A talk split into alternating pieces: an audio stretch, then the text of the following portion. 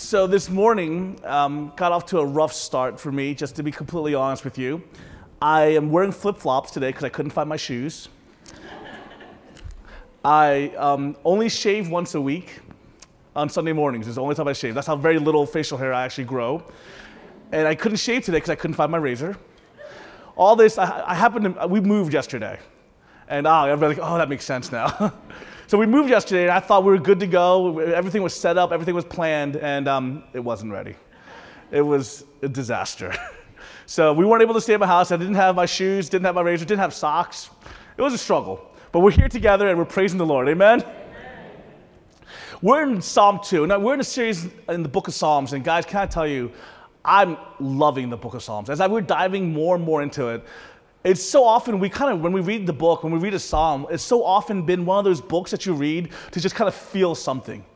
Oh, help me, oh God. Or the Lord is my refuge. And we think, this is great. And it's kind of like a devotional feel. I read the psalm this morning and I'm good to go. But it's so incredible as we dive deeper into this.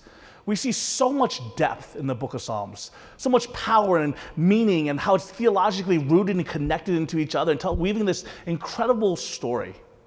The book of Psalms, I just absolutely love. And this one in particular is so incredible, so awesome. It's, it's known as a royal psalm, uh, kind of one of those things when the king was crowned, a coronation psalm, if you will. And so for us, maybe an idea of a coronation might kind of, it's kind of a foreign concept. We don't have a king here in America, right? There's not many kings actually left in the world, are there? But so in my mind, I'm trying to think of what's the illustration I can use to tell the people about what a coronation psalm would be. Don't make fun of me, but this is what I came up with. This shows where my life is lately. The movie Frozen.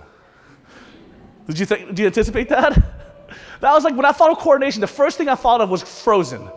It's sad, I know. Elsa and Anna were the ones that the first came to my mind. And because the idea of Elsa was this special celebration where she was now coronated as a queen. Anybody know of where? What's the name of it? Arendelle? Arendelle? Right? Is that right? Good job, guys. All of you guys who pretended who knew the answer didn't answer, you guys are also smart. Well, there's this incredible ceremony where she has to stand up and she's holding two things: a scepter and a look like a is it an orb kind of looking thing, right? And these were symbols of her power. This is coordinating her saying, "You are now our ruler. You are now our king." And this is what this psalm, its purpose was. It was a psalm that was saying and that was lifted up and it said, "This is the, the time when our king is being crowned, enthroned." This is a, time where we celebrate the idea of this is who our king is. During the Babylonian exile, this psalm gave the Israelites hope when they remembered the promises made to the Davidic kings at their coronation.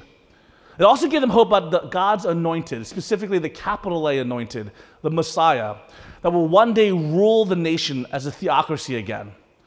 So together, guys, Psalm 1 and Psalm 2 is the second Psalm 2 is the second part of the two-part introduction to the whole book of Psalms and they're concerned with the necessary conditions for happiness. So, you guys remember last week we talked about first Psalm 1 was the blessed man. The blessed man meditated in the word. The blessed man did this. He's rooted. The blessed one is rooted in, in this beautiful tree producing life. So it's kind of this introduction of how are you happy? How are you blessed?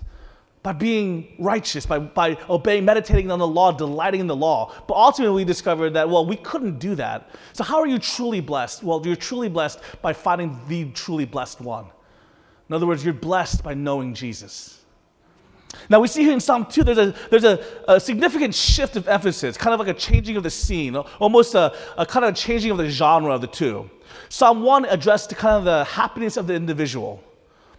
Psalm 2 deals with the question of the happiness of the community of believers, faced with the kind of the problems of a history made of nations kind of contending for power. To this situation, there was a word of comfort in Psalm 2 that the Lord reigns and he will subject the nations to the God's anointing king called his son. Psalm 2 has a very artistic structure. It unfolds dramatically into four parts or stanzas. Each of them is kind of equivalent in length. So here are the four parts really quickly for you. Number one, the raging and plotting of the nations. Number two, God laughing. Number three, the anointed reigns. And number four, God calls. So the first part, the, the raging and plotting of the nations. The psalmist, who apostles, if you look at the way they identify him in Acts chapter 4, identifies this psalmist as King David himself, begins with a question And it poses like this a poetic device known as synonymous parallelism in verses 1 and 2 has this simple point why do the nations rage and the peoples plot in vain? The kings of the earth set themselves and the rulers take counsel together against the Lord and against his anointed. So last week I shared the term that was used positively for meditating day and night on God's word. Is here translated in Psalm 2 as plotting. It conveys this idea of kind of murmuring to oneself. This kind of, in this instance, a bad sense, a bad muttering, but in the positive way, it's like this kind of telling yourself, repeating it to yourself, thinking about it. So last week we talked about meditating on God's word is kind of a way of thinking about, processing, speaking it, putting it to song, asking other people about it, talking to other people. Well, in a negative connotation, this plotting is this kind of muttering, this kind of repeating this idea. How do I plot in vain? They mutter in outrage that God would dare call for submission, obedient submission. One scholar points out that the language expresses the sense of fixed determination, expressing repeated actions, customary behavior. In other words, here's no a mere passing thought, a momentary slip up, an unintended tweet. Rather, the nations, all its peoples, the rulers, the kings, the presidents, prime ministers, are in opposition to the God revealed in Jesus Christ. The hatred of the world focuses, as we see verse 2, against the Lord and his anointed. Later, meaning Messiah, or the New Testament Greek terms Christ. Why? The question is, why are the nations plotting in vain? Why are they muttering to themselves? Why are they saying, oh, I'm, I'm, I'm, let's take counsel together against the Lord and his anointed one? I think the why is found in verse 3. Let us burst their bonds apart and cast away their cords from us. What does that mean? As I was studying this, uh, there's a lot of Hebrew scholars I read who are way smarter than I am and I will ever be. And they like to translate the word here that we talk about bonds to the word yoke. A yoke is something you put on oxen, or a harness is something you put on like your horse. So anybody know what a yoke is? What, what's it do? What's it do? Anybody? Steers your cows, right? Or your cattle or oxen or I'm not much of a farmer, so I just all animals, just all in that genre. What it is, is it's kind of a symbol of ownership. Like if you own the oxen, you tell it where to go. You steer it. It has a purpose. It does something, right? The idea here is someone who owns them. There is someone who demands that they be yoked. There is someone who demands that because they are owned, that they have been created, therefore the creator has rights over them. And that's what they want nothing to do with. They want to be, I'm on my own.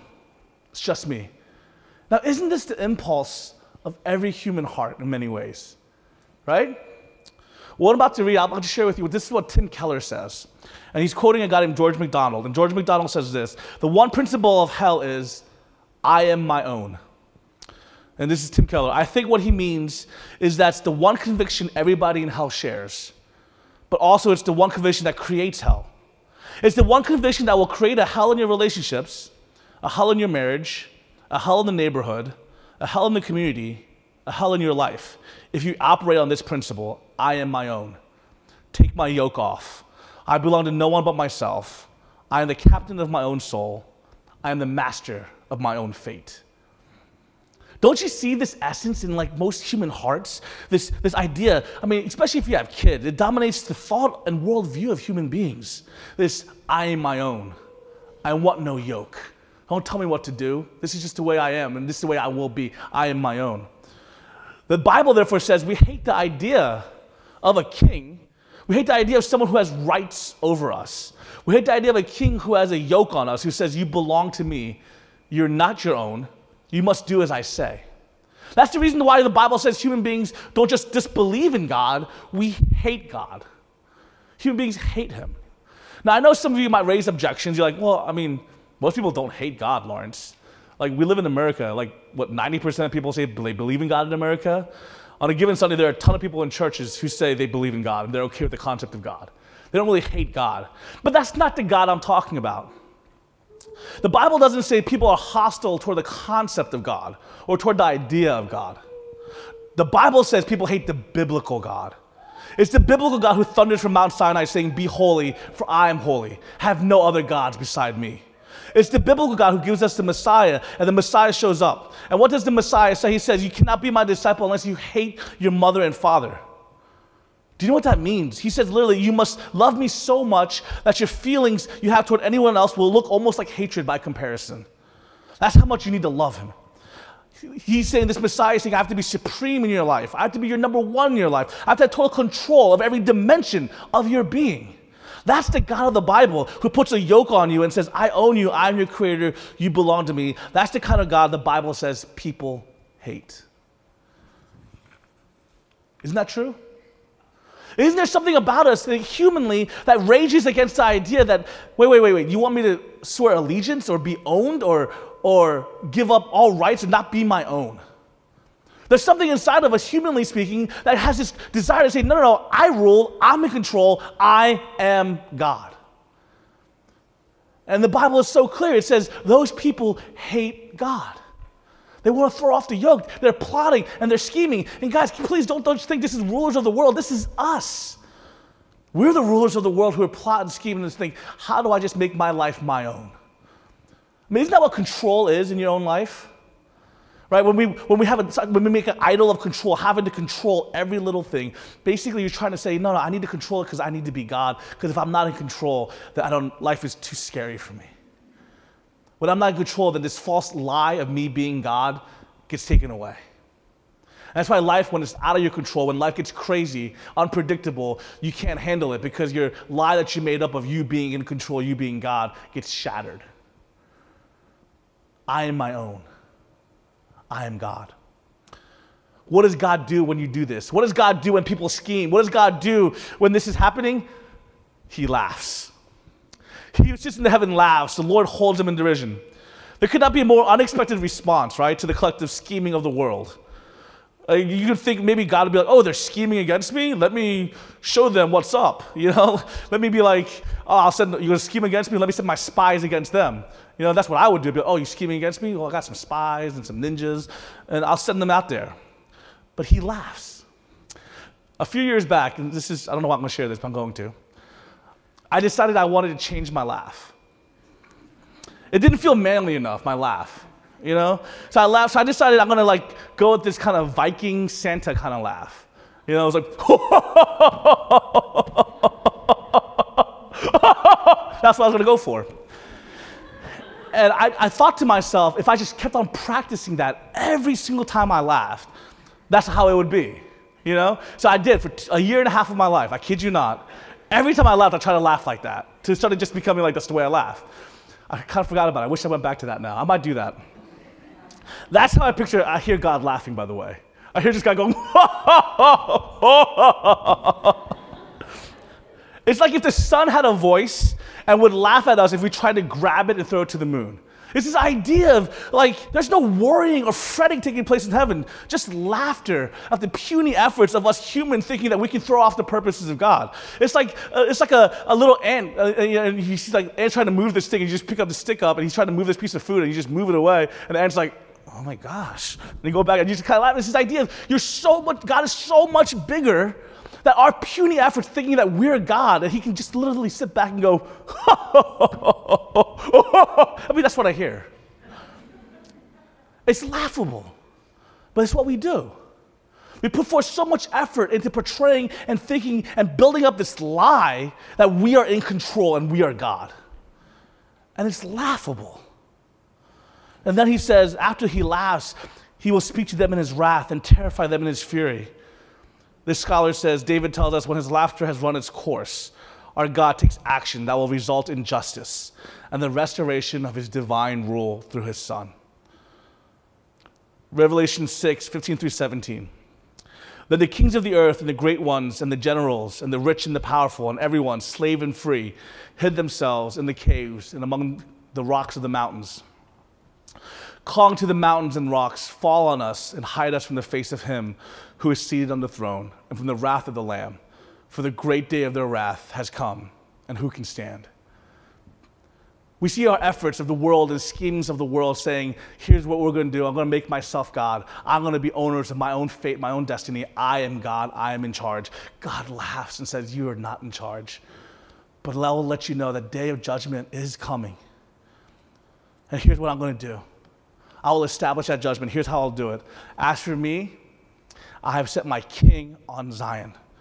God's response to the planning and all the scheming, God's resp- response to people disobeying, disobedience, God's response is to say, I am going to install my king.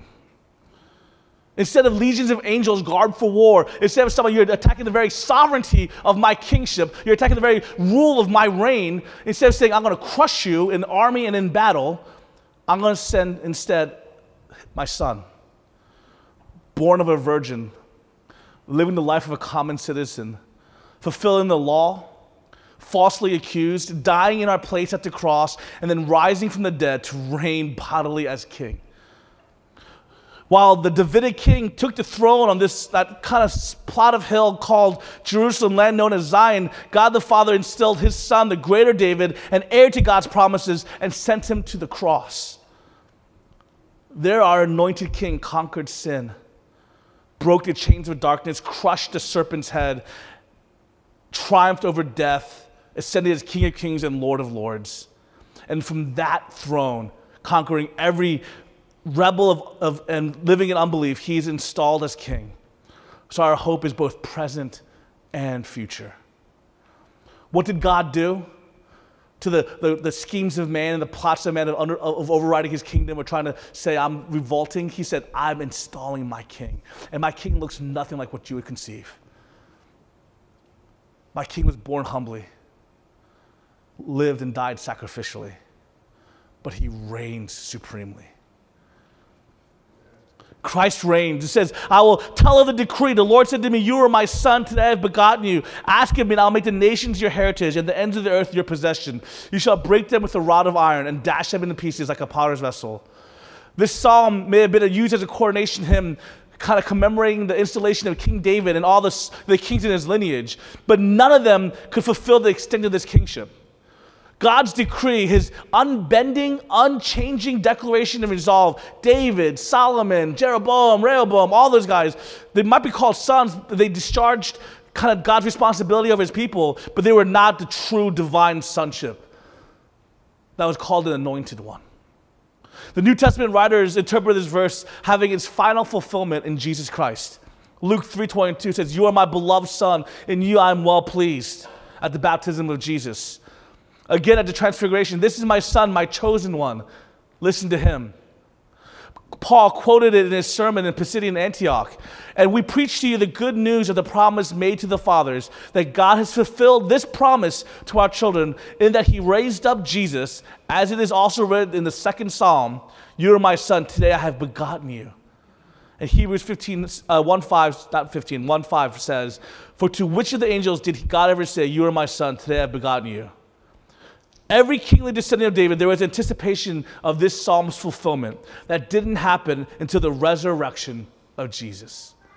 Do you see that every single coronation, every single time a new king became king of Israel, they read this psalm and they said, Yes, may this be the king. And it wasn't. But they were looking for it.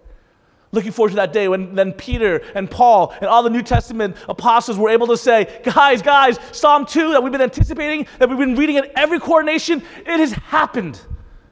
We have that king now. The one that makes light, that laughs at the schemes of this world. The injustices of the world is below him. All the troubles, all the problems, guys, the anointed king is here. And get this, his decree is massive, it's global. He gets the nations as his inheritance. He gets the nations as his reward. He's not a local, regional God, he is the king of all. And his reward, his people, is people from every tribe, tongue, and nation. Let me tell you, people, we need this king. And I love it.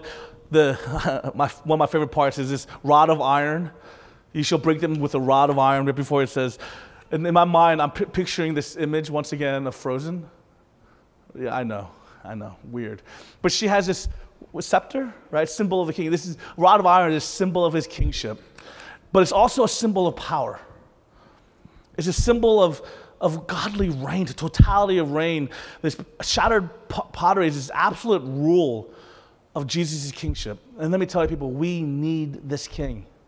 One of the things that's so incredibly interesting about literature and the human race and about all our ancient legends kind of kind of go similarly. Like a lot of our ancient cultures, legends, literature has a similar ring to it. There's a great king. He ruled with wisdom, power and justice and compassion came to the land. Everybody in the land benefited. Everyone blossomed. The land blossomed. There was enough food to eat. The arts were blossoming. Um, everything, civilization boomed. It was incredible. But something happened. The king went away. Everything deteriorated. It went to decay. But one day that king will come back. That's a common theme in literature. If you look at Robin Hood, right? What happened when the king goes away? This great king, the Lionheart, right? He goes away, the sheriffs take over, it's all bad, but Robin's like, no, no, the king's coming back, right? King Arthur. You guys ever read The Once and Future King, that book? There's a book called The Once and Future King. And I love that because the idea is there's this reign of King Arthur, but he's coming back. Uh, this glorious time of Camelot, incredible time where the land was prospering, but it's called the once and future king because he's coming back. And my favorite of all time, you guys know this, is The Lord of the Rings. Right? This epic adventure tale trilogy that had J.R. Tolkien wrote that's just, it's just so incredible. And actually, in, in this time, they talk about there's a king coming from the north. And one of the things, one of the quotes about the king is the hands of the king are the hands of a healer, and so shall the rightful king be known. And it goes this idea that there's a king coming. He's going to make right the wrongs that are happening. He's going to make right the, the record of tyranny and tragedy. Guys, the actual record of human kings in the world is pretty terrible, isn't it? This is why pretty much every king monarchy around the world is kind of gone. Because the record of kings around the world, look at the kings in the Bible. Do you know how many like really good kings there were in the Bible? Somebody give me a guess. Right? Not very many. Two? Three, if you want to count it. Like, it's terrible. The record is absolutely terrible. But we have this idea, but why do we still want kings? Why do we still build up royalty? Not only that, I mean, like, if you look at it, why are we still obsessed with it? Like, if you look at it, even in America, there's no royal line in America. So, what do we do? We take billionaires and athletes and make them media stars. We make them kings, right? They hold court. Like, you make LeBron James a king. Either he might have called himself that too. Either way, you make athletes kings, you make celebrities kings. We adore them, we follow them. Why? Quoting Tim Keller again now. He says the reason for the old myths, the reason we adore kings and create them, is because there is a memory trace in the human race. Memory trace in the human race. There's a memory trace in you and me of a great king, an ancient king one who did rule with such power and wisdom and compassion and justice and glory. So his power and wisdom and compassion and glory were like the sun shining in full strength. We know we were built to submit to that king. We were built to give ourselves to that king. We were built to stand before and adore and serve and know that king. That's what the Bible says. The Bible says there's a king above the kings. There's a king behind the kings. There's a king beneath all those legends. Even the greatest kings are just a dim reflection of the memory trace in us. If you reject the true king, you will find a king because you, because you have to. Even if you reject the idea that there is a true king intellectually, you can't reject it ontologically. You can't reject it in your being. You can't re- reject it psychologically. You will find someone to adore. You will find saviors. You will find kings. You will adore. And the question to you today is we've seen here that there's something inside of us humanly that says we want to be our own, we want to be God, we don't want a king. But there's also something inside of us that says there's a memory trace that existed in us that says, no, but we still want to lift up, we want to adore something, we want to worship something still. And the question then to you is what will you choose to adore? Who is your king? Who is your king? Will you choose today to adore the king who died sacrificially gave himself for you so you can have a relationship with God? Or will you choose to worship celebrity? Or you choose to place yourself as that king? And that's the question for you today, because the fourth stanza, the fourth part is this God who calls us. And he says, Now therefore, O kings, be wise, be warned, O rulers of the earth. Serve the Lord with fear and rejoice with trembling. Kiss the Son, lest he be angry and you perish in the way, for his wrath is quickly kindled. Blessed are all who take refuge in him. This is the gospel call for the nations and for you to repent.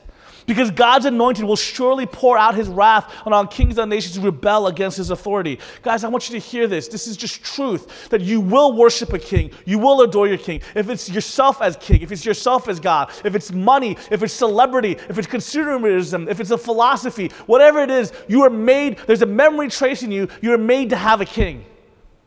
You're made to worship and you're made to adore. What are you choosing to worship and to adore? Will you be the ones, and this is what Psalm 2 and 1 are saying you, are you going to go the path of the wicked or the path of the righteous? Will you be along the lines of those who are scheming, who are plotting, how do I make myself God, make myself king? Or are you going to say, I want to follow the path of the right king? Because can I tell you something? In that memory trace, I want you to hear this. There's something about the memory trace in you that says the idea of justice and beauty and compassion and peace and righteousness that makes your heart say yes. Doesn't that exist for you? You guys have heard me speak before in one of my sermons about the doggy dog world. Do you guys remember this? For those of you who don't remember, I'll share with you again. My wife had an issue with idioms, and she always thought that the idiom was a it's a doggy dog world, like a good thing. Like, yay, cute, doggy dog world, puppies everywhere. When I had to break her heart and tell her that it's a dog eat dog world, she was floored. She was not happy. Why would you do that? And the reality is, we look around and we see that this world right now, and so much of it is a dog eat dog world. There is injustice, there's genocide, there's racism and hurt and broken relationships. And we look at this world and see there's something in um, the memory trace that we have in us of a, of a better world says this is not good enough, this is not right. And so we have hope then is there another world? Is there another way? Is there another king? And this psalmist says, Yes, there is. There's an anointed king who ruled and conquered by dying, not with the sword. There's another king who ruled and conquered by laying himself down, living a sinless life, but then saying, I'll take the punishment and the weight of sin for everybody. And my kingdom will advance not by warfare, but my kingdom will advance by my, my followers loving others so well that they look and act like him. There's another kingdom, and that king is the one we're pointing to, and that king is the one I'm looking at you and saying, Will you choose to follow him today? Will you choose to adore him?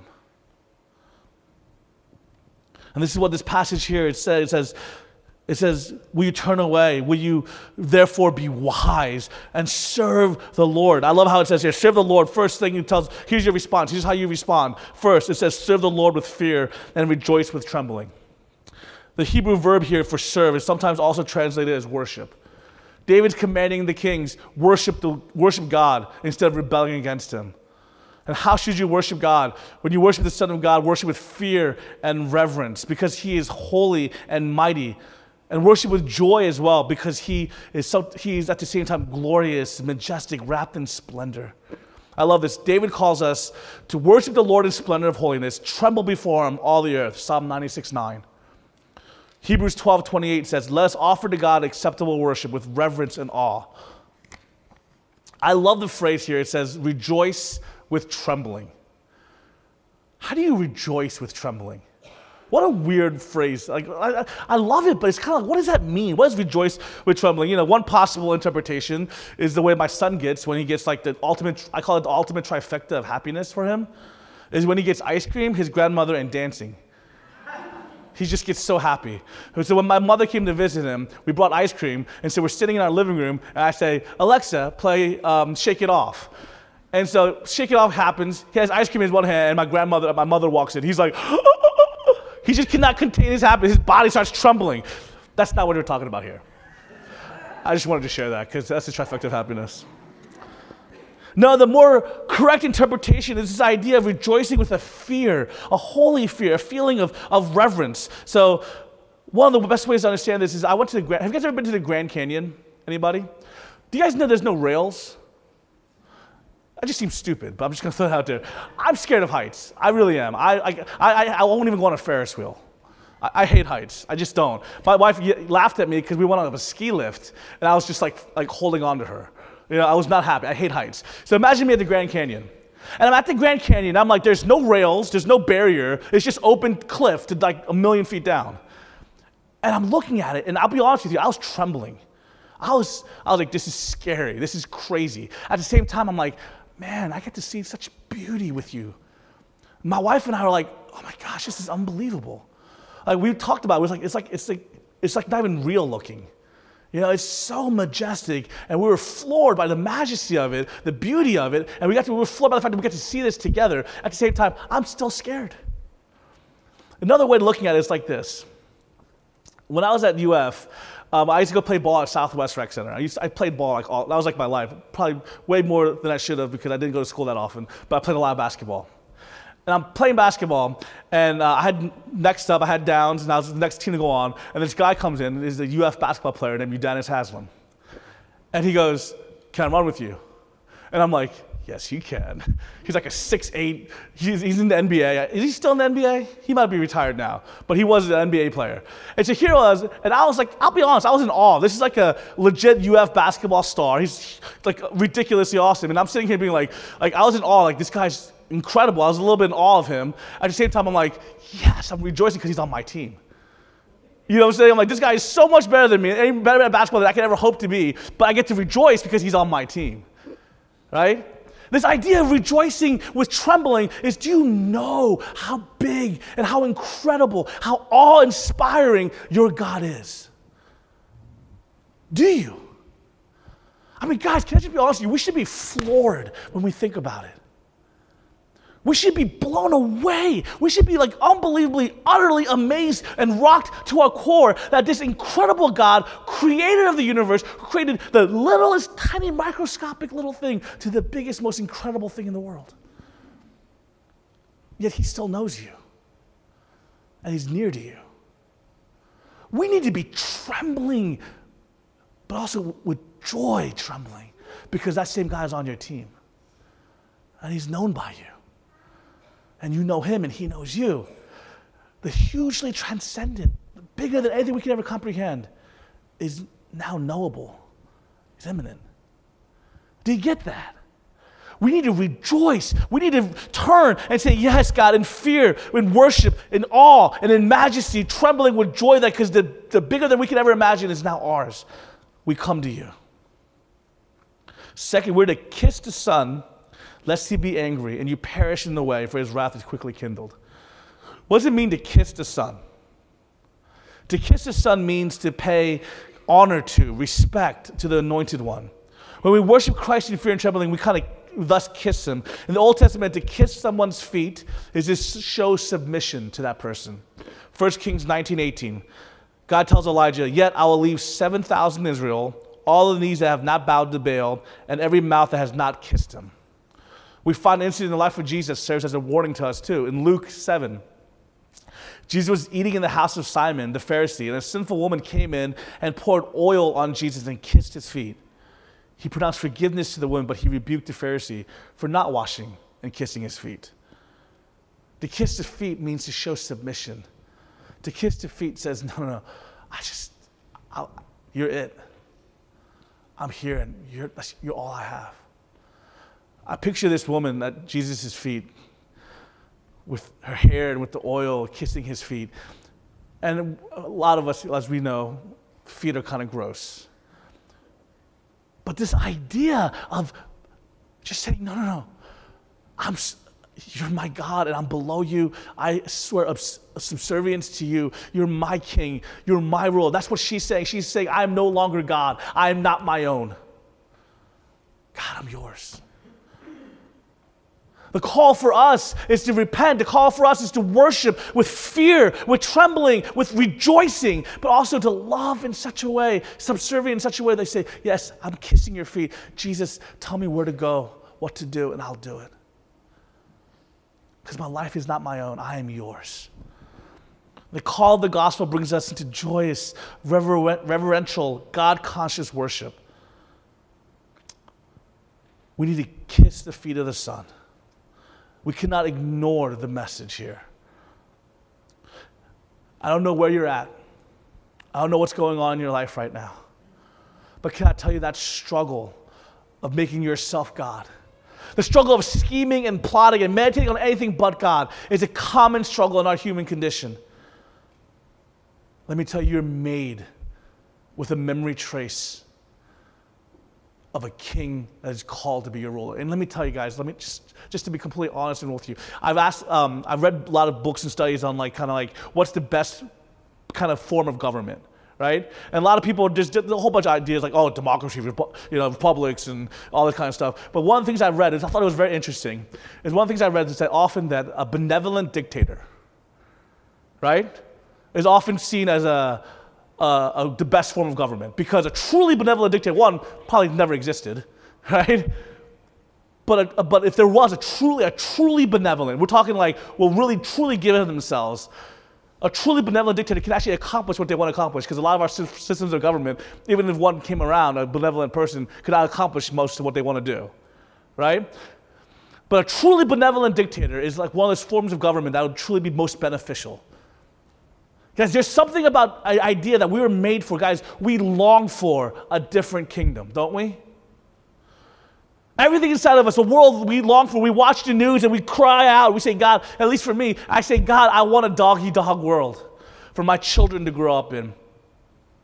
We long for this different kingdom. Guys, let me tell you that the doggy dog world does come and the kingdom is here. And the ruler of that kingdom is named Jesus. And you have a choice right now. You have a choice today. Will he be your king? Will he be your king? And for you, that doesn't have to be like this whole elaborate ceremony. It doesn't have to be this whole, you know, uh, do I, where do I kneel here? Do I get knighted with the cross, which, or the sword, which would be awesome? I wish that was the case. From now on, if I ever became a Christian, for people becoming Christians, I hope that was the way it is. But I'm just saying, it doesn't have to be that way. What it is ultimately is that you choose today who you serve.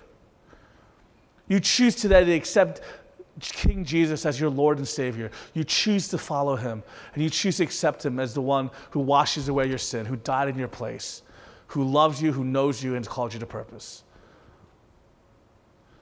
The band's going to be making their way up after I pray here. And during the last set of worship, if that's you in this place at all, in any way, shape, or form, I invite you to go and pray with somebody. Guys, every Sunday, every worship, during our last worship service, uh, last worship set, we always have people who are going to be wearing these yellow lanyards. And they're going to be here ready to just pray with you. Anything. It could be about anything. If you just want to pray with somebody, guys, we believe that prayer is God's appointed means of enacting His will. So we want God's will to move. So, guys, I encourage you to take advantage of that time of prayer. But specifically, if you're here today and you just choose and you want to choose to believe in this doggy dog kingdom and you want to choose to see, follow this King Jesus, I encourage you to find one of these people to pray with them. So let's pray together.